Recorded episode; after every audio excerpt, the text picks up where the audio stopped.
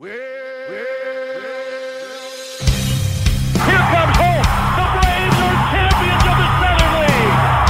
It's over. And the lefty Garcia, there's a swing and a deep drive. Left field. Dean will look up, and it's long gone to the back of the Braves bullpen. Dansby Swanson a solo home run. I got chills from that one. Ronald Acuna with a monster shot over the hitter's eye in straight center field. Swinging a ground ball to middle base, hit center field. Coming in to score is Neslony, and that's a Mississippi Braves winner.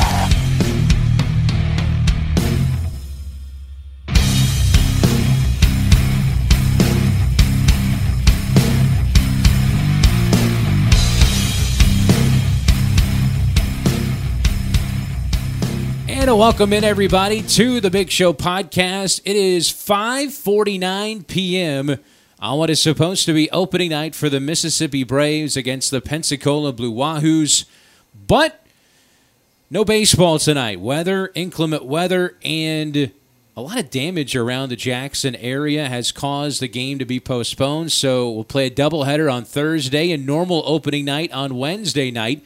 And I've got a guest today joining me to co host the podcast. We're going to talk about our feelings because we were getting ready to do a pregame show for tonight's game. First game in 600 plus days. Chris Garagiola. He is the voice of the Pensacola Blue Wahoos. Chris, good to see you. Chris Squared here. You know, you had to imagine something like this was going to happen after the 2020 we uh, we survived. I'm I'm I'm not making this up when I say that I woke up this morning. I didn't check the weather at all, and the first thought that popped into my head was, "Yeah, we're probably gonna get rained out." Not for any knowledge, like I said. Not That's a some- pretty negative like uh, mentality, man. but that's just because of, like you said, everything. We, like it would be a. It's a funny joke to whatever being you might believe in, where it's like, oh, your your season's canceled last year. It's been probably the worst year of your life, barring some unique circumstances. Wouldn't it be kind of funny if on the day they're supposed to get back to work, we have a rain out? Boom, and then it just rained all pretty much all day up until now. It, it's been a long day. Obviously, every every opening day is is a tedious job because there's so much to do, and especially this year when you didn't have last year, you're having to re-remember a lot of different things, making sure a lot of different things work. And I mean, it was a we were pushing it today. Uh, I mean, I was up here at 5:30 this morning for uh, TV coverage, which TV coverage we had today was phenomenal, and you know, it just stinks that we can't play today. We we have probably the most palpable energy, I think, and I think it, it goes for for you guys and most teams around minor league baseball to get back to the ballpark, get some sense of normalcy. But it's just weird. Here we are getting ready for what would have been first pitch and no game tonight. Two great teams, uh, two rosters that are pretty much stacked when it comes to prospects. We were looking to see the professional debut of Max Meyer, the third overall pick from last year's draft. You got Shea Langeliers, uh, catcher, the number nine pick in 2019, uh, hitting cleanup for the M-Braves. So there was a lot to look forward to. We just, I, I see it this way. And I posted something on uh, on our Facebook page about being undefeated for now 612 straight days. You know, it adds one more day, but I think we can handle it. We had to wait a long time, so Maybe I'm wrong. Time, time's time's all relative in this sort of thing. But I, I mean, I agree with you.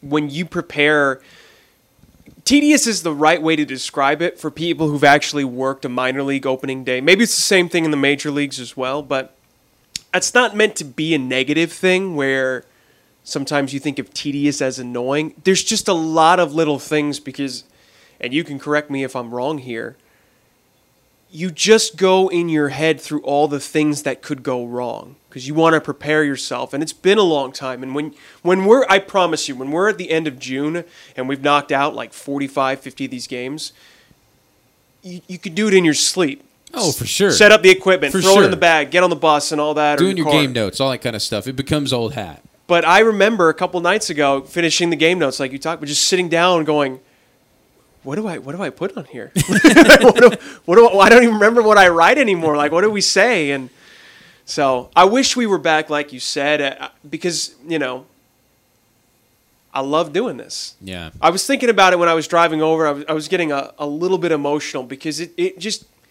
it's hurt a lot to not do this for what 600 plus days. Yeah. Like this is this is all we wanted to do. This is the best part of the job right here. All the stuff, all the tedious things that you do, it pays off for actually sitting down, Sure. going over, over the airwaves, and calling a baseball game. And when they said we're just canceling the season, it it took a long time for that to really register. And I think it was when I was driving over, I realized you know how much that really hurt. I think I, the, fir- the first time I, I kind of felt that was when I got the lineup cards. I think that you know seeing names on a on a lineup card for the first time in a long time, and you know seeing some players' names that you were you were hoping to see and are, and are highly regarded for for both you guys and for us. I think that was the biggest thing. I mean, I, I've had three hours sleep in the last forty hours or so, so you know that's part of it though. I mean, that's what that's what you sign up for. That's what what you do.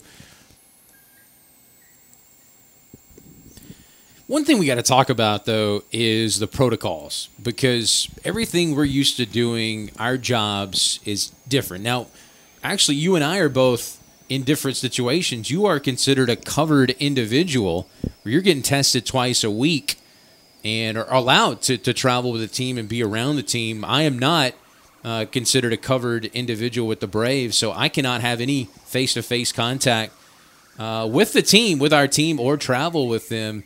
So I'll have to go separately uh, on the road. So everything we are doing is different through Zoom. We had a Zoom media day uh, yesterday. You guys had a Zoom media day on Sunday.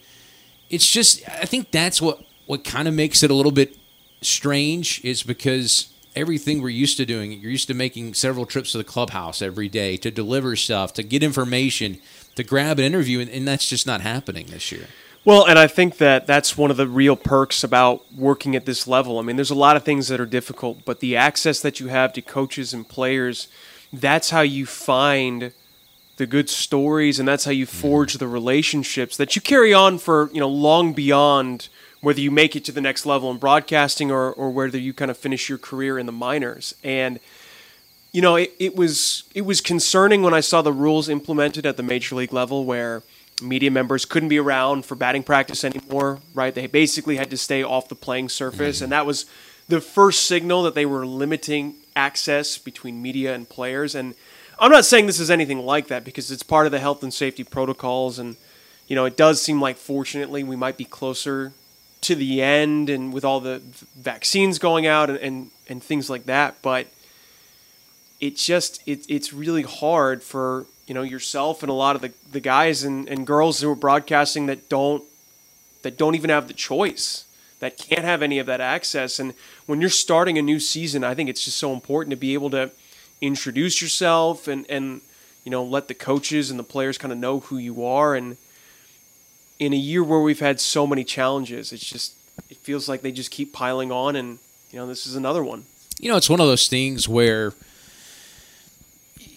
you don't know where the line is.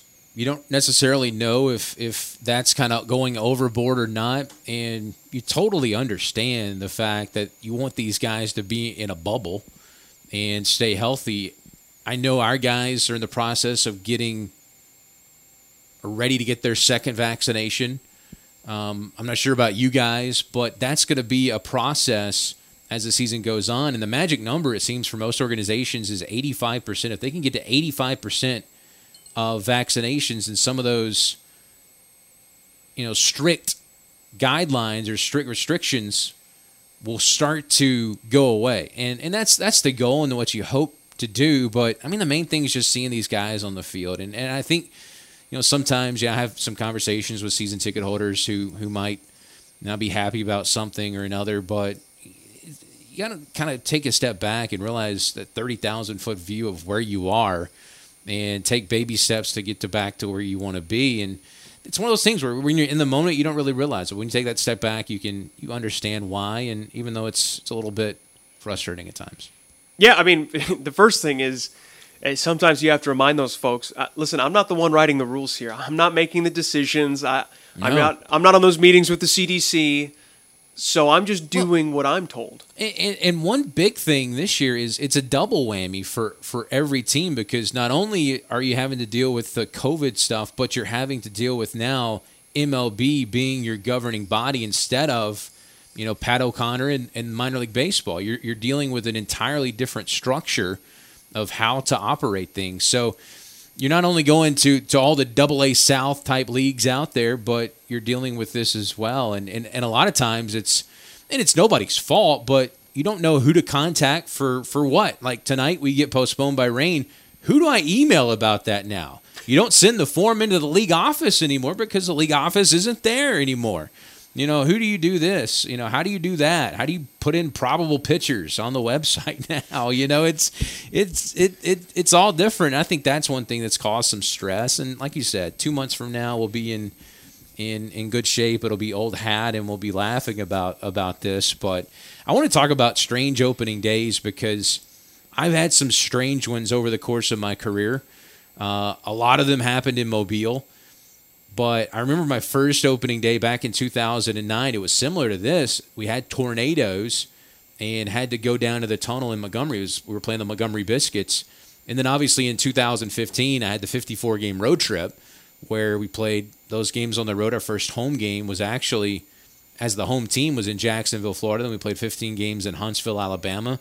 Eventually got to uh, to MGM Park in, in uh, June 6th of 2015. So opening days have not necessarily been uh, favorable in my career. So it's it's no add to me. But do you have any strange opening opening day stories? I just remember my or, first or with year. your grandfather even. Uh, you know, if you if you're going back on the entire life, I mean, if we're going in reverse order here, my first opening day was 2017. You know, I was a number two at that point. I was still working for Tommy Thrall, and I just remember Shout out.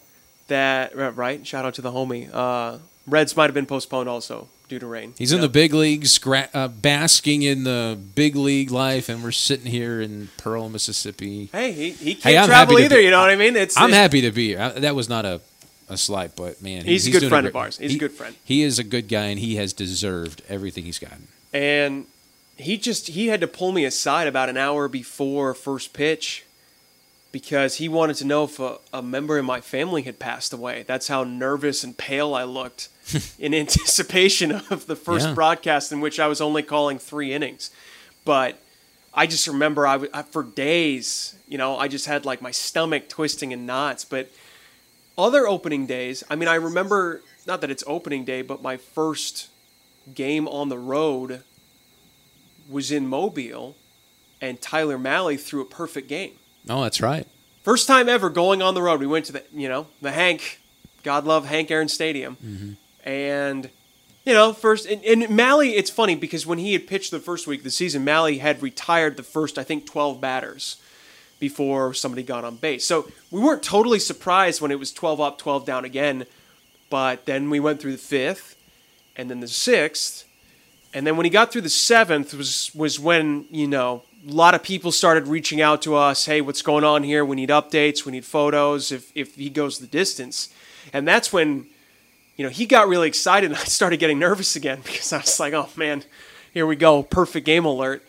And then he he managed to to pull it off, and that was you know really something special. And to think, you know, my first year working in the minors, I'll see something that I probably I may never see again in person.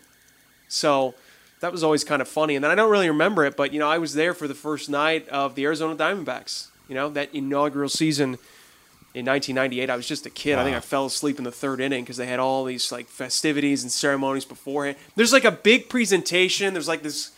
It's like a glass trophy looking thing. Almost looks like a building where it's like this is your plaque to suggest that you are now a major league team, and and that was really cool. You know, Bud Selig was there and whatnot, but I think we got smoked by the Rockies that night, and uh, yeah, I mean, definitely, definitely cool. But I can't say I really remember it all that well, unfortunately.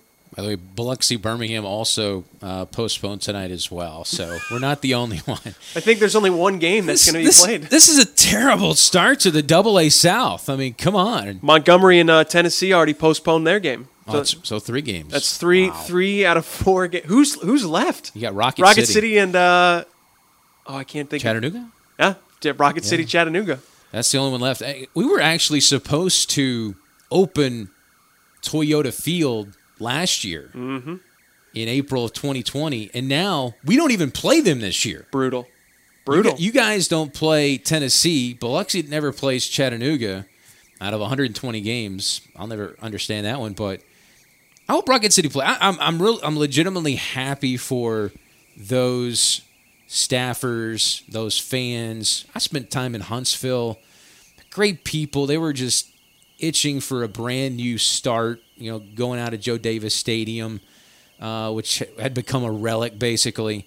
So you know, good for them. I, I, I hate I won't be able to to see them or, or see that ballpark this year, but I'm happy for those for those folks up there. It's funny because I think in the 2020 schedule, we were supposed to go there pretty early on in the year. And that gave me a little angst just because whenever you have a new stadium, it's impossible to know sort of what what's working and what's not working until you have, you know, a sellout crowd and a full full media access and you know, you, you test your internet, you test your facilities. Sure. And to your point, uh, you know, obviously season was canceled last year, and we finished the year up in Rocket City. So the last thing I'll do in 2021 in terms of the season You'll get to is head up to yeah. Huntsville, and then once we play that last game, Well- it's just uh, pack up your stuff and go. I mean, I remember when we opened MGM in in 2015. I mean, literally, we've been on a 54 game road trip, and I hadn't seen my apartment in two and a half months. Yeah. and I was coming into a ballpark that I hadn't seen completed, and, and walked into the press box at like 6 a.m. after we got in from a bus trip from from Birmingham at four, and but it was crazy. I mean, we played 14 innings that night. Uh, Nick Shaw hits an RBI uh, base hit that scores. Brent Suter, a pinch runner, uh, shout out to uh, the Raptor uh, to, to open that ballpark, and, and the rest is history. But uh, quickly, let's talk about our teams real quick. Let's give the folks kind of a preview of, of, of what Pensacola, the Blue Wahoos, are this year, those Miami Marlins prospects. First off, this is the third affiliate now for the Blue Wahoos. You were, of course, originally with the Cincinnati Reds, with the Twins for two years, One year, just one year, just with, the 2019 season. one year with with the Twins, and now you're with the Miami Marlins, which makes a, a lot of sense geographically with Jacksonville now being the AAA affiliate. But how's that? How's that transition been? It seems like it's been fairly flawless, but there it has to have some challenges. Yeah, I mean, I there's nothing I can point out where you'd say this hasn't gone well, but as you can attest, there's just so many things that happened in the last four months where the answer is I don't know. Who's our affiliate? I don't know. Have we signed our contract? I don't know. Um, Yeah. You know, when things became official, official, and it's you know you're with the Marlins now. This is how it's going to be. Okay, we can plan for that and start preparing and trying to make those connections. And it it's been a really I think seamless transition from that point. Um, but like you said, you know, geographically, it makes a lot of sense. It just it, it stings a little bit because you know you, we got to know the Reds people for a long time. Some great folks over there, and and ultimately it was a business decision. It, Yeah. But okay, we get to know the Tommy Twins. Thrall is a perfect example of that relationship between the Wahoos and the Cincinnati Reds. Oh, absolutely. And it His re- talent and that relationship. it just seemed like with the Twins, this was the start of something really solid. You know, our owners and their owners, they, they seem to click very well. Um, our front office with the Blue Wahoos had some strong connections with the Minnesota Twins, especially for us on the PR side of things with Dustin Morse and his entire staff. I mean, he is, I mean, as good as it gets at the major league level. And so to come out of that, basically saying, all right, we're going to make this change, it's nothing against the Marlins. It's just like, you know, it. You would have liked to see those relationships play out a little bit more, as you, because we just gotten to know them. I mean, we're just fledgling status, but it's a new year and it's a new opportunity. And like I said before, so far so good with those guys. They've been fantastic, and on paper, it looks like we have a, a pretty ballin' team. Yeah. So we'll see. I mean, I, I don't know if you've heard anything about maybe a, a reduction in roster moves this year compared to have, years yeah. Mm-hmm. past. So the fact that we might have some really high caliber prospects for longer than maybe usual, Sure. I think that's something to get excited about. I think it is because you know those those those roster moves get so so tedious. But with the 28 man roster instead of 25, uh, the new development list, which is basically the taking over of the phantom phantom injured list. I know we have some guys on that. We're, we can't reveal their names, but we have some guys on that. But it's kind of like your your taxi squad, basically. Exactly. And I think we'll see a lot of these changes. You know, you, you talk about Pat O'Connor at the old minor leagues and, and how there's so many Shout out. questions that we still have. I, we're name dropping, you know, this entire thing, but um, I think that even though it's kind of a work in progress, you know, Major League Baseball as the as the problems are presented to them, they come up with the solutions. And it's going to take some time to smooth out all the wrinkles for because sure. it's it's a lot of work just to get the major league season going with all the health and safety protocols, let alone to then adopt, you know, what 120 minor league teams Yeah. All across the country. So it's a lot for them to do. It's not an easy job. And I think that, you know, we'll be in a lot better place next year than now. But again, I, some of the changes we're already seeing, they kind of make sense. They do. Yeah, it, it- from ge- geographical uh, points of view and you know player development points of view, they absolutely make sense. We've we've experienced both of us for for a long time some of the travel woes and travel just not comprehensible of why certain things are happening, certain game times, you know, traveling, you know, 400 miles and playing the next night. Um, you know, one thing I, I think that they'll have to address is having a home game for, for every team at least on July 3rd or July 4th. I think that's that's just that has to happen just Yeah, because absolutely. those those dates keep a lot of teams floating having that 4th of July crowd. Um, Max Meyer, pro debut in Double A. The last guy I remember having a pro debut in Double A that I had was Josh Fields, a pitcher coming out of Georgia that had some time in the bullpen with the Los Angeles Dodgers last I had heard, but he made his debut. He was a relief pitcher though. He was a big time closer coming out of Georgia, but Max Meyer tell me tell me what you expect from him and and I mean he's the third overall pick. You know, it's still a big jump. It's hard to say. And I like the points that you brought up because it's not like we've never seen this before.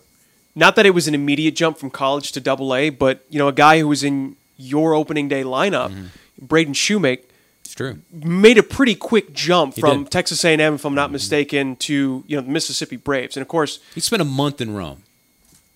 okay, you Yeah, know, it's A. it's a little bit of time, but but he was still here pretty soon after. And then of course, I- think when you're talking about the ultimate jump, a guy like Brandon Finnegan, who Yeah. wasted no time going from college to get to the Royals, and was on that postseason roster. Right. So, and you could go back in history and find other guys, but what I expect, again, we've had such limited interactions with the players, Right. but he does not seem like someone who is very intimidated.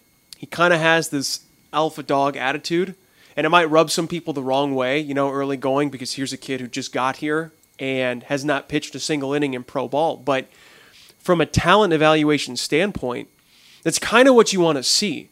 You don't want to see a young player get overwhelmed or dwell too much on where am I going to be? What does this mean if I'm not put on, you know, this level or that level? And it's it's the easiest to evaluate the tools, right? I mean, it's a power arm from the right side, 95, 98 miles per hour.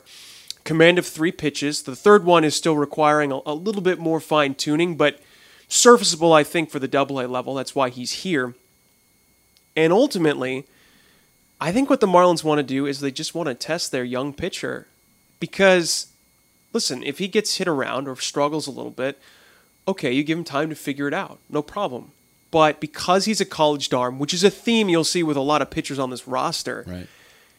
Like I said, you're playing with house money. If he pitches well, it's not like you're going to rush him up because, like we said, it's just hard to make roster moves right now with the health and safety protocol. So he's going to get that seasoning. But think about what that will do from a confidence standpoint. If in his professional debut, in his first year in pro ball, you go right to double A and you're putting up results. Mm-hmm. That is how you fast track your way to the big leagues, and that's what the Marlins want. They don't want to have this, you know, expedited 60 game season that results in them making the playoffs for the first time since 2003 and then finishing fourth place for the next five seasons. Right. They want to win. They believe they can win now, and the only way they're going to do that consistently is through the production of Meyer and then the production of a guy like JJ Bleday. Thoughts on JJ Bleday? Bleday? Been a while since I've been this excited about an offensive player. I didn't know a ton about the Twins going into it, and Alex Kirilloff. As excited as you got, that kind of frightened me.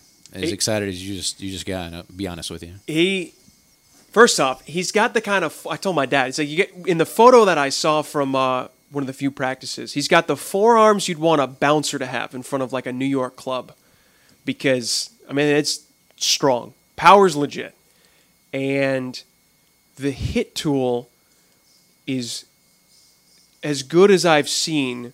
Again, from a prospect in the limited time that we had. The first guy that jumps out to my mind, who you know fairly well, is Nick Senzel. Mm-hmm. What he was able to do when he got here. Another Yeah. advanced college bat, early first round pick, SEC, and Great. I, was more impressed with almost with his glove than, I mean, he's than his unbelievable. bat. I mean, when he got to this level, he was, was like Scott Rolen over there. And so Bleday, going into the year, is a top 20 prospect in all of baseball Mm-hmm. and has the chance, I think, to to really be the best hitter at this level to start the year. I mean, we'll obviously see the adjustments he'll have to make, but just listening to him in interviews, very thoughtful, very articulate, and kind of understands the science of hitting. And so I just can't envision him being mired in a 10 to 12 game slump. Like he might have a series where he struggles, but he seems like the type of player that afterwards will sort of maybe look at the tape or just look at the hitting reports post game and think, okay, you know what? Mm-hmm. This is what guys were trying to do. This is what I was trying to do. These are the adjustments I have to make next time I face them. And I'm good to go. He's not going to sort of hang his head on it like you see some younger, inexperienced players. And, and that's where a lot of guys get caught up at this levels. When things go south, they just can't get out of their own head. And I, I don't worry about that with Bleday, who, mind you, national champion, all college World Series team in 2019, SEC player of the year, SEC tournament MVP. So the credentials are there. Now it's just a matter of being Yeah. consistent and staying out of his and, own and- way. and the percentage of him, you know, turning out to be the player, and I, I, I do the same thing, or in my head with with Shea Langeliers. Um, also, I go back to, and I'm not in any way. I want to. This is a separate conversation than talking about him, but one guy that comes to mind that came out of college that was on my West Tenn Diamond Jaxx team back in 2010 just was the number two overall pick in the draft by the Seattle Mariners, Dustin Ackley, out of North Carolina. He was the player of the decade in college baseball. Player of the decade. Pretty good. And and I love Dustin. And and you know, he is one of the hardest workers you'll ever come but uh, come to see, but he struggled so much. He went straight to double A. He went straight to double A as a hitter, which, you know, uh, you see that a little bit more, but nothing's a guarantee, even when you get to this level. And, and, and you know, you just never know. But let's talk about our, my team real quick. Yeah, I, I'm, I'm excited yeah. about Langeliers. Am I pronouncing that correctly? Langeliers, yeah. because I I think it's so rare to see top prospects who are catchers that are effective hitters. Mm. Yeah. And to me, uh, we always talk. I learned this from a few scouts interning with the Reds one year. We talk about the diamond a lot. If you can build quality, productive hitters from center field, shortstop, second base, and the catcher's position, that diamond, Mm-hmm. you are going to be able to build a winning ball club pretty quickly. And the Braves when they were at their peak, had some pretty solid catching. Whether you're looking at it the mid '90s, the 2000s. I mean, Brian McCann for you know most people our age, that's kind of the guy you think of. But Sure. historically, Atlanta again, when things are going right, it's solid pitching, which the Braves have now, and we've seen in Mississippi forever. And then you got this catching prospect coming along, and I think he has a chance to to kind of be an everyday backstop for you know eight to ten years at some point. Yeah, he's re- he's really good, and I mean he threw out over fifty percent of base stealers at Baylor. Uh, his final se- season there, his junior season, and I mean led the Atlanta Braves team. Granted, was was not a ton of at bats, but he led the entire Atlanta Braves spring training roster in 2020 in batting. He had 426. I mean, the guy knows how to hit. And and one thing I'm curious about, and something that that you'll be able to watch during the series, is the Braves have gone to this knee down catching where you put that one knee down and you hike that leg out. That is now something that everybody is being taught in the minor leagues with the Atlanta Braves. I talked with Ryan Casteel, who has gone back to catching actually in Gwinnett, Wow. and he said he loves it. He said, My knees have been worn out. One reason why he became a, first baseman. He said, I love it.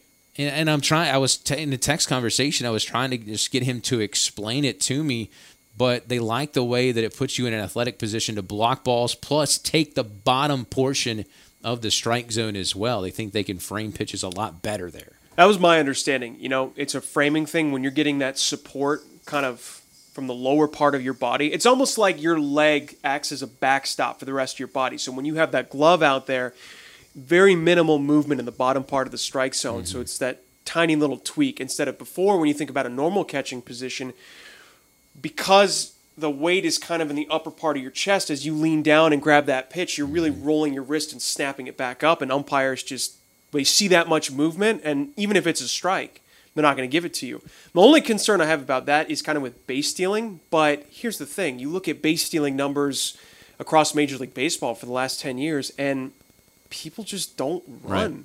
They just don't run like they used to. So it's not that big of a threat. And like I was watching the Rangers and the White Sox, or not the Rangers, excuse me, the the Twins and the White Sox last night, and Ben Rortvedt was was catching. He was a former Blue Wahoo runner on at first base, and he had that leg out position as well mm-hmm. because it was more important just be able to frame up those pitches. And I don't know. I, I think people might be onto something. So definitely curious to see it in this series. Shea had never done that before. He said he kind of liked it in spring training, but one thing interesting about the M-Braves, we have two catchers on our staff manager Wyatt Toregas, a former catcher, and Einar Diaz, a former catcher in the big leagues as well. So he has two really nice resources to uh, to talk to uh, as well. But going through our, our roster real quick, Justin Dean, you mentioned speed. Justin Dean is the leadoff man on this team. He stole 47 bases for the Rome Braves in 2019.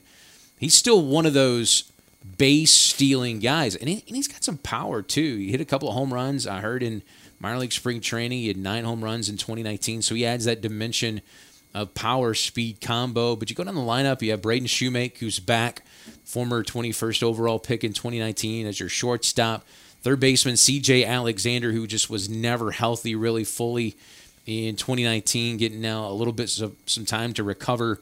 Jalen Miller, someone who's bounced around, been a part of uh, a couple of different organizations in your outfield. Jefrey Ramos, who has done nothing but hit and hit for power everywhere he's been. Dean in center field, and then Trey Harrison right. You have Tyler Neslony, who's a holdover, who's been here since 2017. Greyson Jenista, who's now playing first base, moving in from the outfield, and a pitching staff that has a lot of new guys. Hayden Deal, you'll see on opening day, works extremely fast, I hear. I'm glad you warned me. Yeah, extremely fast, but mixes pitches well. Not necessarily going to overpower you, but he's uh, also, by the way, last year he worked at a gun range in his off season, and uh, he was able to uh, experiment with some guns last year. So nobody better mess with him uh, this year as well. But I, I really like this M Braves team. It, has got a lot in the rotation. When you look at Victor Vodnik, you look at Odalvi Javier, and then Nolan Kingham had four complete games back in that 2019 season. It really has a lot uh, to like about it. But we've gone on a little bit too long now, and it's been over 30 minutes. So let's uh, let's wrap it up. Chris Garagiola, the voice of the Pensacola Blue Wahoos. Chris Harris, the voice of the Mississippi Braves. No baseball on opening night, but we put together a podcast, and uh, it's actually 6:29 right now. We're at the field. Overcast, nice, but there was a lot of damage in the area, including our, our box office manager uh, had a tree. It sounded like fell on his house, so. Um, you know, we'll try to do it again tomorrow, and a lot of baseball left to be played this season. But Chris, thanks for uh, joining the Big Show podcast. I'm sure it will not be your last appearance on the Big Show podcast. Appreciate you having me. Thanks so much. That'll do it. We'll come back and have opening night on Wednesday for all things M Braves. You can log on to MississippiBraves.com. Twitter handle at Chris Garagiola. I'm at C Harris731, and for that we say good night from Pearl, Mississippi.